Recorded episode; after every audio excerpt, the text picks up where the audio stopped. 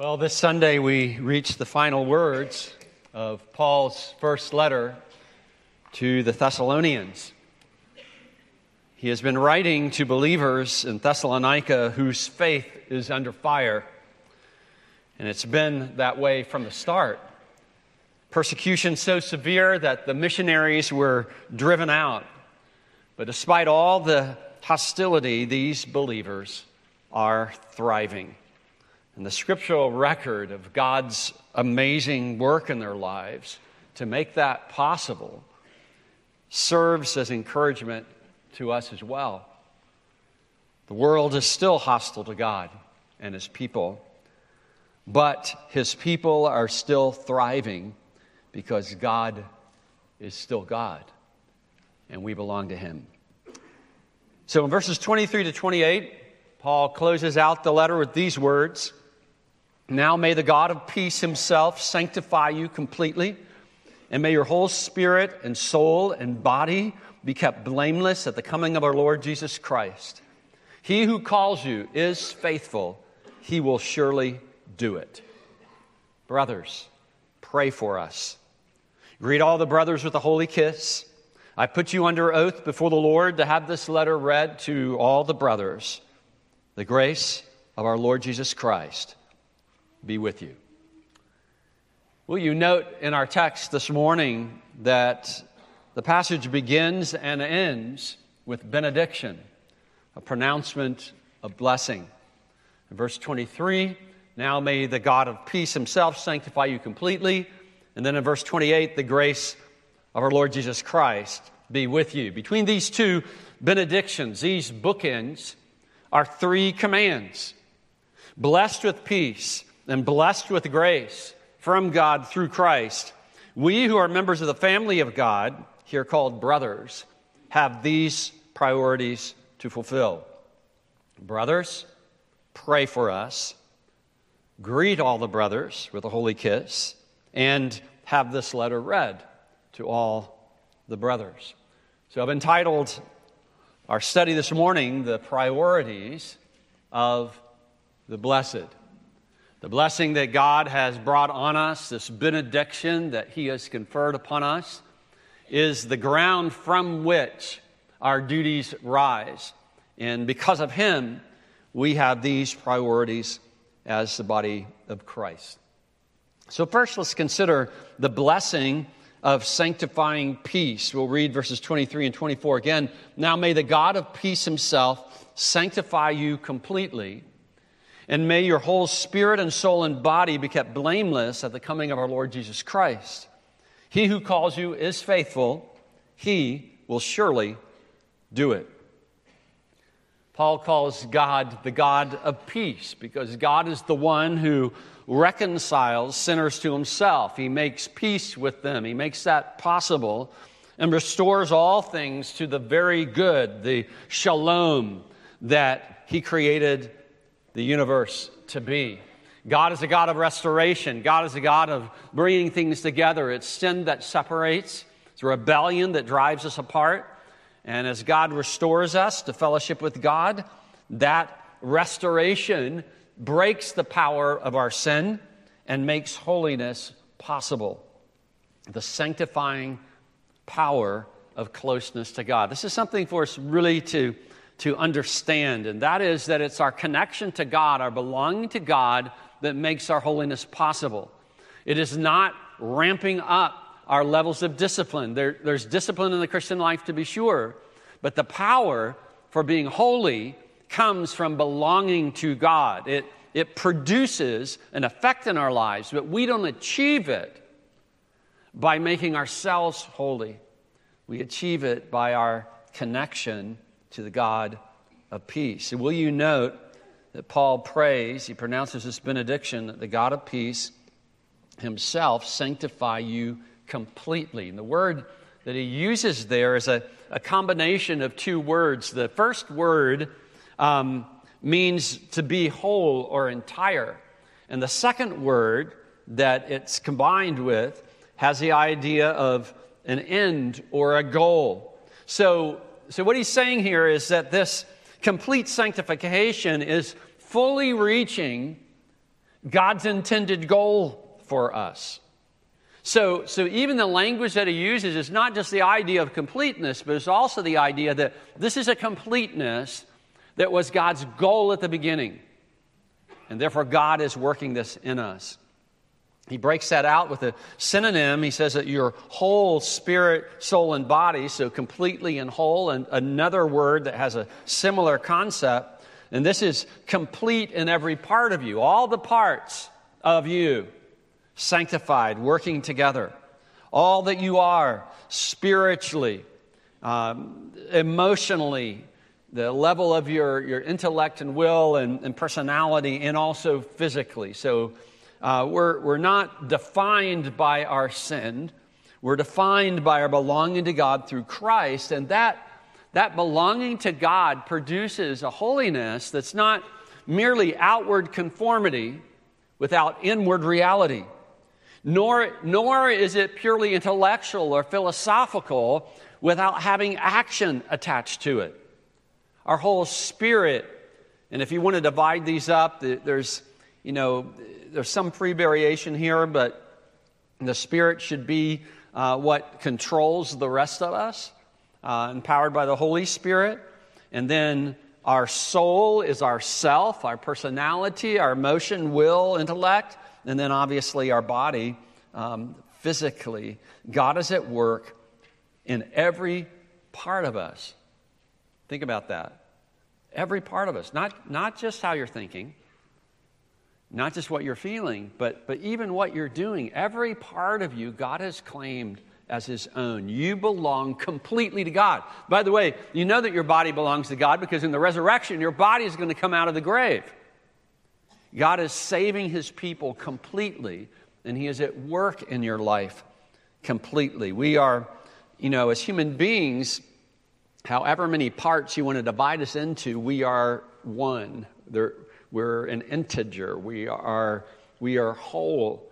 And every part of us is combined in this identity of belonging to God. Our inheritance for which God has planned and purposed, the goal toward which we are living. Our inheritance includes sinless immortality. Sinless immortality. The indwelling Holy Spirit is the down payment. He's the seal that marks us as God's. He's the guarantee that that full measure of holiness will come. If I'm fully holy, then death has no more claim on me. And this is, this is our destiny. Else, our striving against sin would be powerless and hopeless, but for the power of God working through the Holy Spirit.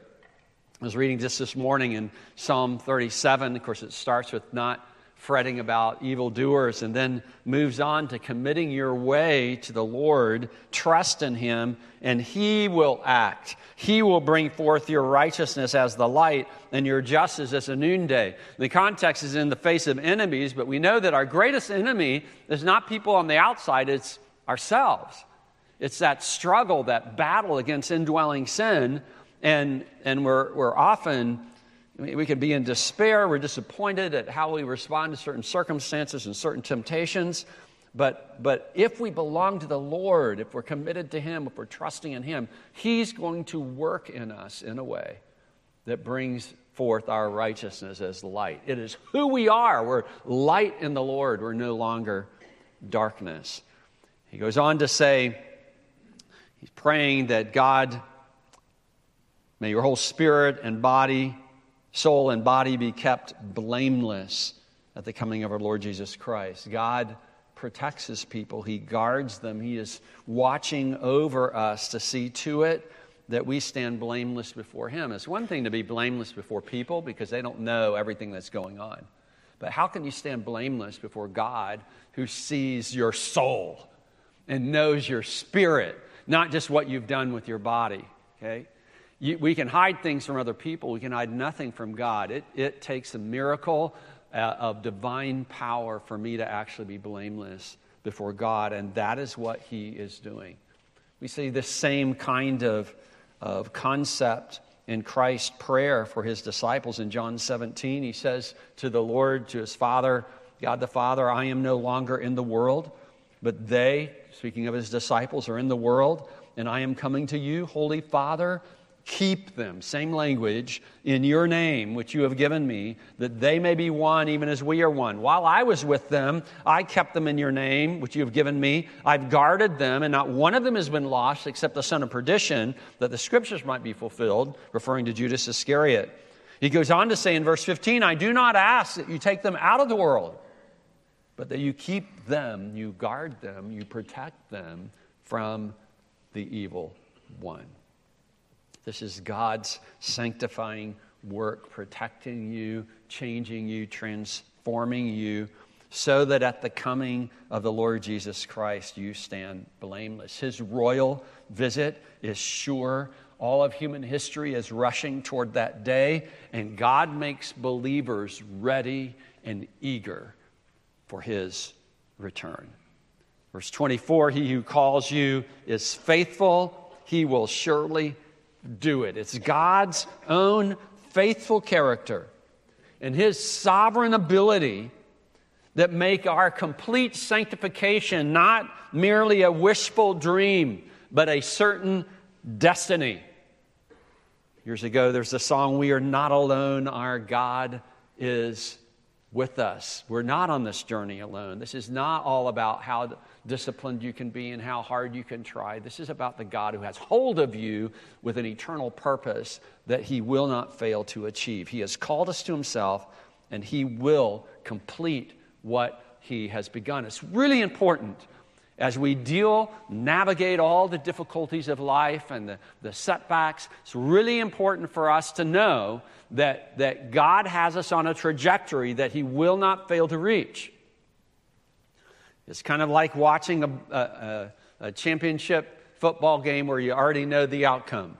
It doesn't matter. It doesn't matter so much the setbacks and the fumbles and the turnovers if you know how it ends. Well, we know how it ends because God guarantees that victory.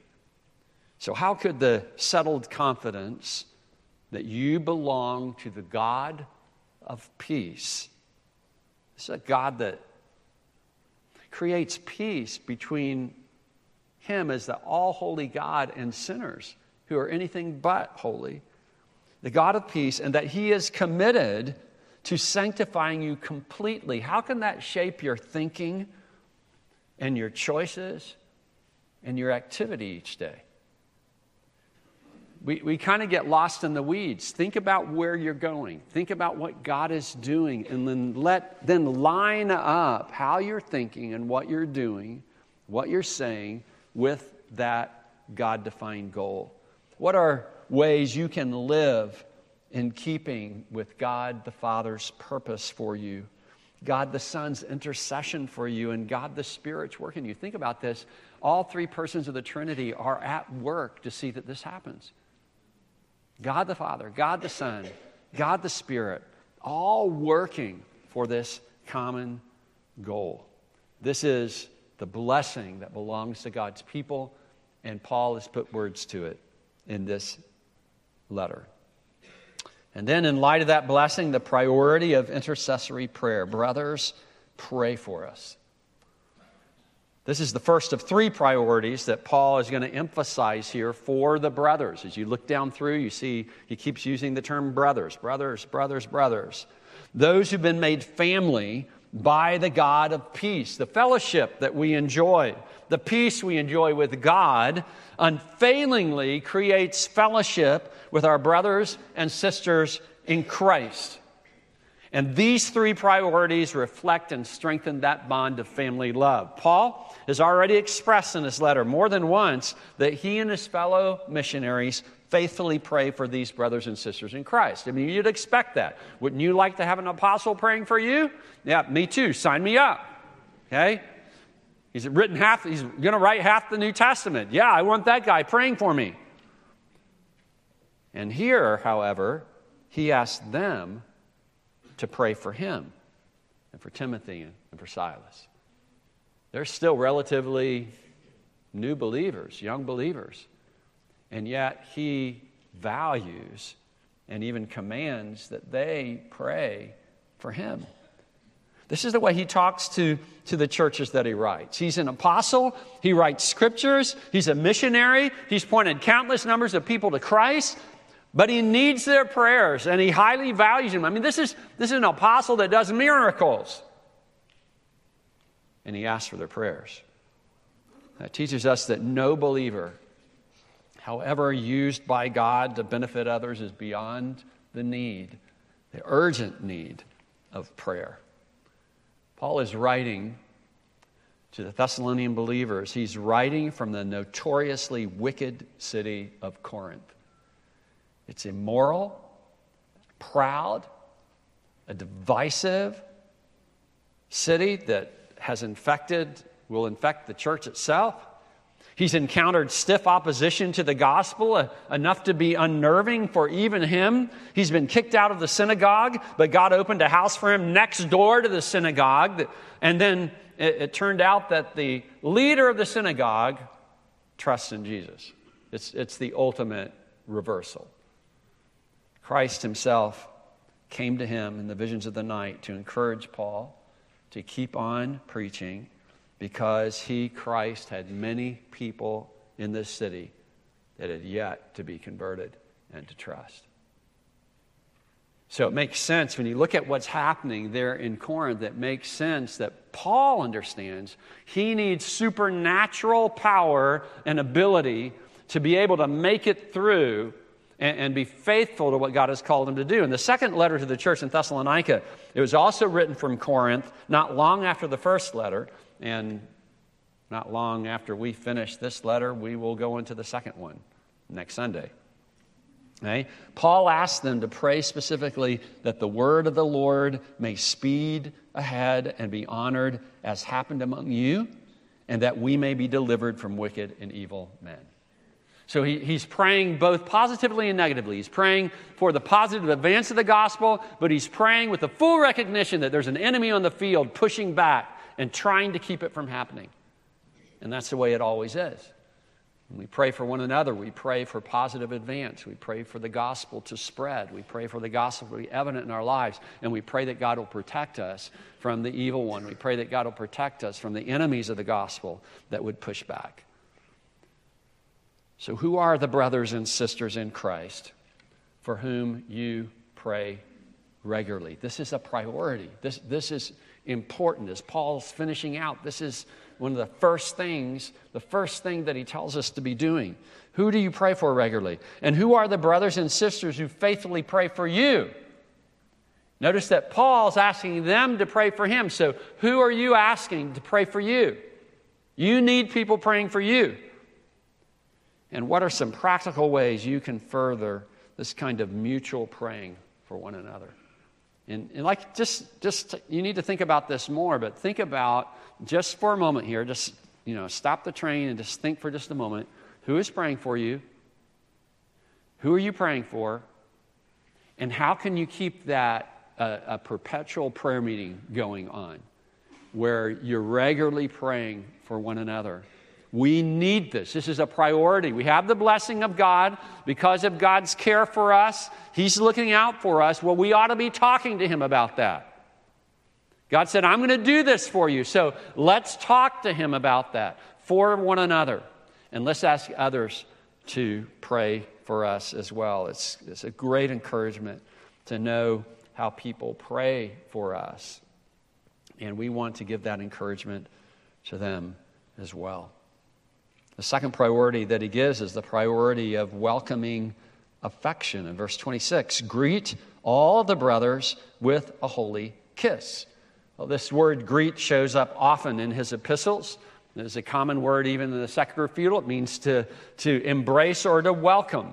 It's an expression of family unity and love. And I think I always use this illustration, so I know I'm repeating myself. I'm, I'm not senile yet, but I'm repeating myself so you remember what this looks like. This this is what it looks like when you go home for Thanksgiving or Christmas and you see family that you haven't seen maybe a year or two. This is what it looks like when they welcome you after a long journey. They welcome you into the house, and there's embracing, and there's oh, you, you know, if you if you you know are a kid, how much you've grown and all that kind of talk, you know, and come on in and let, let's have a meal together, okay? That kind of embracing family affection for one another is what the greeting refers to. And, and then he says, greet them with a holy kiss. Holy, as distinguished from a romantic kiss. In the, in the Middle East, both then and now, a kiss on the cheek is the customary greeting for family or friends. You know, occasionally we have folk visit from the uh, Mediterranean region, and it's kind of funny to, you know, watch our kids or people respond when they, instead of shaking the hand, they start kissing you on the cheek. That's like, whoa, we're in America now. Uh, so, but this is common in the, in the Mediterranean area. And the custom continues in many places in the world. Um, in our culture, um, perhaps it's more customary to give a warm handshake or even a brief hug, and even that has changed some uh, in my lifetime as to how, how we express ourselves. We used to be a little more, shall I call it British, you know, like you know, keep, keep your distance, and we're, we're becoming a little more uh, affectionate in the way that we greet one another. But, but we do greet, we want to communicate that we care about these people, that we love them, that they're family. People in happy families display this regularly. And the point is to show a welcoming affection toward one another, not partiality, not dismissiveness, not self absorption, not contempt, not aloofness, not ignoring one another or avoiding one another. And what makes it remarkable is that, that this welcoming affection is for all the brothers. It's for, for all the brothers and sisters in Christ. Every believer, man, woman, child, rich, poor, educated, uneducated, young, old, there's a welcoming. It's not just birds of a feather, unless you mean all those that belong to Christ. And, and this, this is one of the most striking effects of the gospel in the lives of people. It takes people from all kinds of backgrounds, puts them in one family, and produces a family love for one another that you can't explain apart from Jesus. So, whenever we're together in small or large groups, the sense of warm family affection among us should be obvious. We each need that kind of welcome. Realize the human heart needs this. this. This is like water to the thirsty soul. This is like food that sustains us. We need a sense of belonging. We, we need the, the community that, that says you are safe here and you are loved here. This is what Christians do. This is a priority. This is not just a cultural thing. This is a cross cultural thing. This is a, the culture of the kingdom of Christ. And further, those that are outside of Christ need to see this kind of love displayed for one another. It is, it is the spirit that Christ creates among his people by his transforming power. It's powerful, it's compelling, it displays the fellowship we now enjoy with God the Father, Son, and Spirit. And that fellowship then flows out to all the saints. And then it flows out beyond that. It invites others to enter in through trusting in Christ to save them too. That This is the community of the saints. It's an affectionate community that cares about one another. And there is power in it.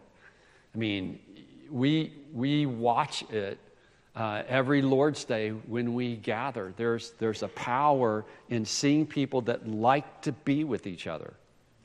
People that aren't here just to check off the box and give their nod to God um, and you know do their religious duty, but people that actually love one another because we are brothers and sisters in Christ, and they show it. They show it on their face. They show it in their body language. They show it in the time that they spend with one another. This is not this is not a small thing. This, this is a culture that marks the people of God. It's a priority. By the way, I mean, just, just to give some illustration of this, this is why we renovated the auditorium to be the way it is now. Let me talk about how this affected it. We opened up the area instead of herding people through like cattle to come to the main event, we said, no, we want you to spend time together. So we're going to open up that area so that there's space for you to have time. We're going to lower the platform so that it feels like we're more together. We're going to combine some classrooms out here and, and open up a space because a lot of people are coming from Sunday school to the main service. And hey, that'll be an area to enjoy coffee together and, and to have some life on life stuff. We're trying to have the facilities facilitate or mirror what's supposed to be going on. Now, the facilities don't make it happen. It was already happening, but the facilities reflect that it's happening. That, that was the goal because we want this family affection going on here, and, and people desperately need it. I mean, think, if you think about even the secular world and the way, you know, the, the songs that they sing and all, and the, the desires that they express, they're desiring peace. They're desiring, why can't we all get along? We, well, you can't get along because of the sin problem. you can't get along because you're not right with God. But when you get right with God, you shouldn't be marked by divisiveness. You shouldn't be marked by pride and, and putting people off and dismissiveness. In fact, if you see people like that, you may think they're religious people, and they might be religious people, but they're not godly people. They're not people that are showing the grace of God at work in their life. So, how can you better express your family affection for brothers and sisters in Christ that you know? I say that, and I'm not, I'm not chiding because so many of you do this so very well. But, but this is something that we want to keep feeding. This is something we want to keep expressing. What attitudes, words, or actions, contrary to this kind of affectionate care, do you need to confess and forsake? You know, we can know that this is the way it's supposed to be, but it can become kind of a kind of a spiritual fiction because we do so many things that are contrary to it. You know, things like gossip or slander or angry words or, or cutting things or divisive behavior. We, we want to work against those things. We want to confess those to the Lord and forsake them so that we have this family affection, greeting one another with a holy kiss. And then the next priority is the priority of scriptural instruction. I've put you under oath before the Lord to have this letter read to all the brothers. So, before the divine judge of all the universe, I'm making you accountable for this. This is, this is what God's going to require of you. Have this letter read. Public reading of this letter that Paul has written. Well, for him to say that means that they're to count this letter as scripture.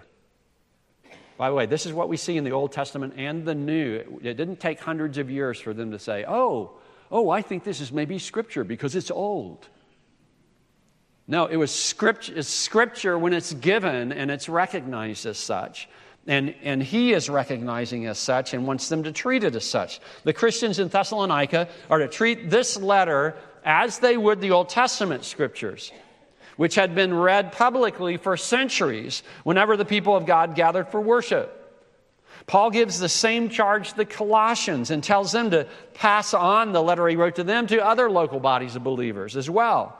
In time, both the people, uh, both the people of God uh, would read portions from the, the Old Testament prophets and from the New Testament apostles each time they gathered for worship.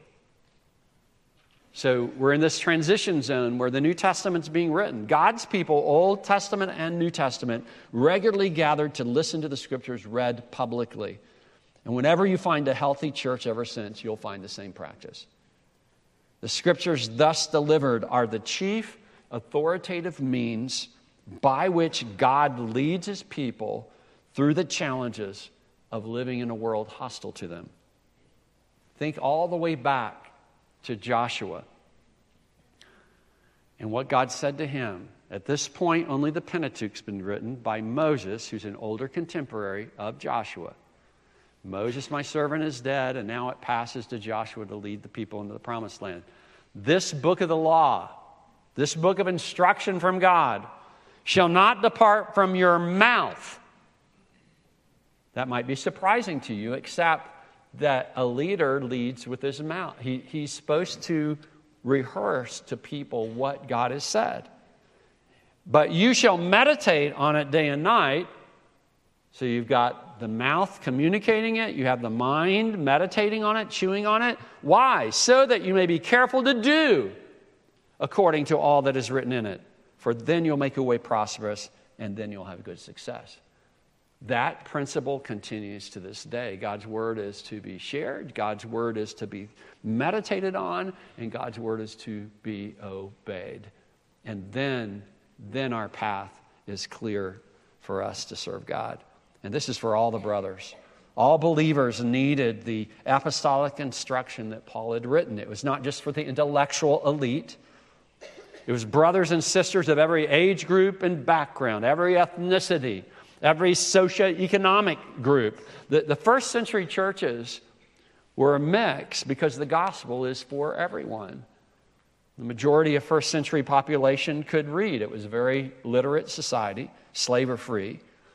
But you recall that movable type printing didn't happen until Gutenberg. So most people couldn't afford books. Anything they had of reading material in their possession had to be hand copied. We call those hand copies manuscripts, I mean handwritten. Okay?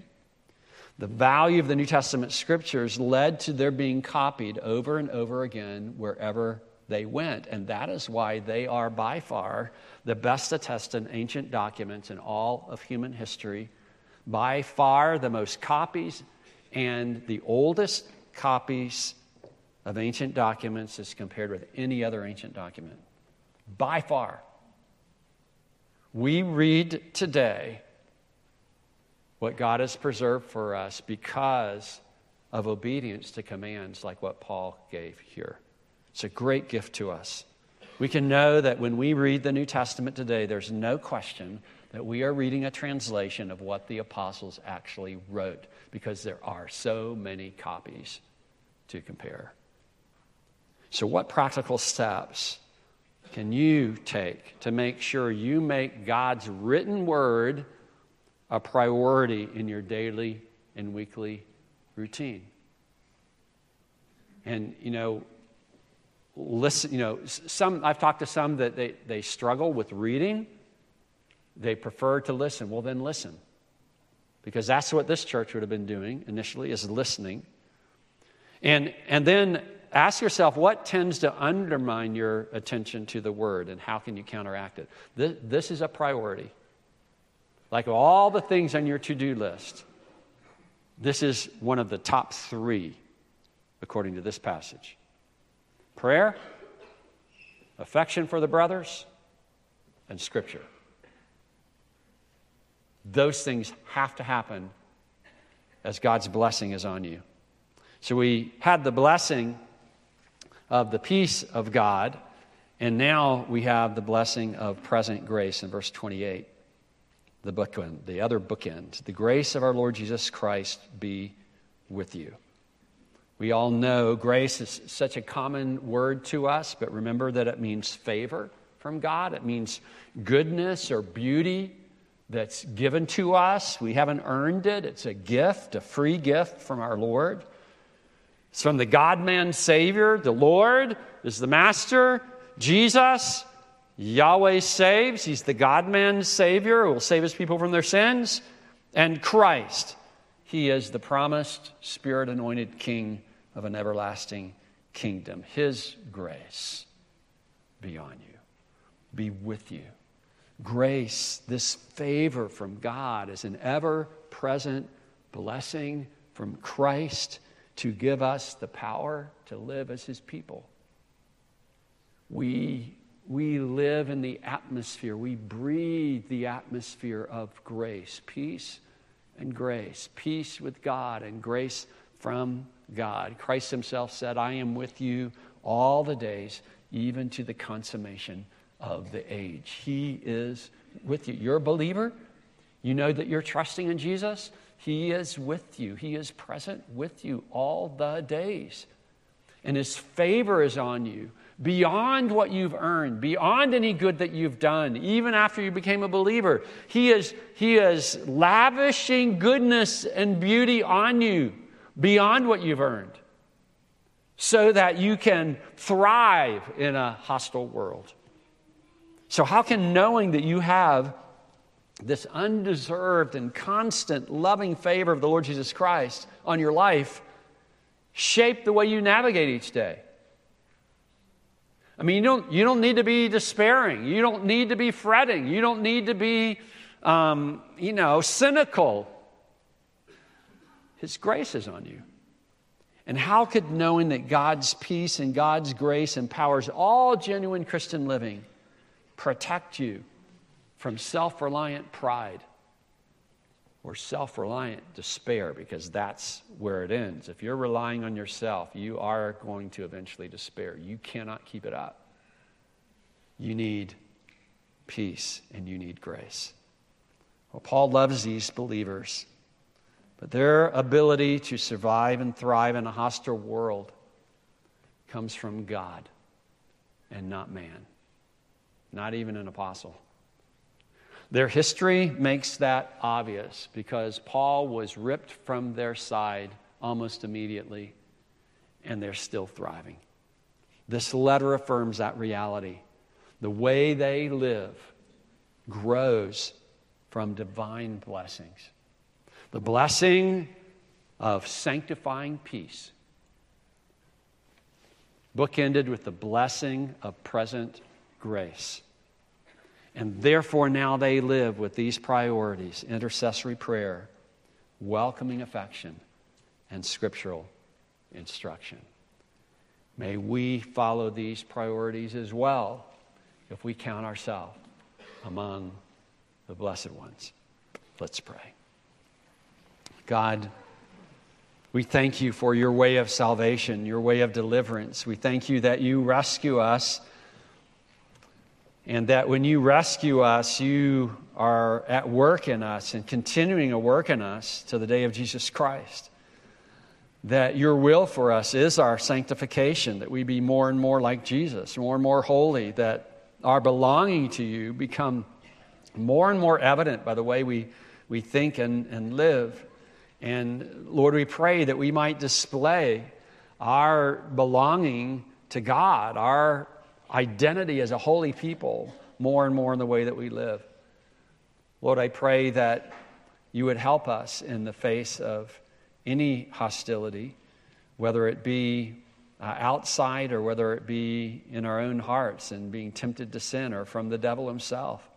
Lord, may we rest on your almighty power that has made peace with us through the cross of Jesus and has brought us into the family of God. And Lord, may we live with that peace, setting our hearts at ease and giving us hope and destiny. And Lord, may we live knowing that your favor is on us every single day to the consummation of the age. For it's in Christ's name we pray.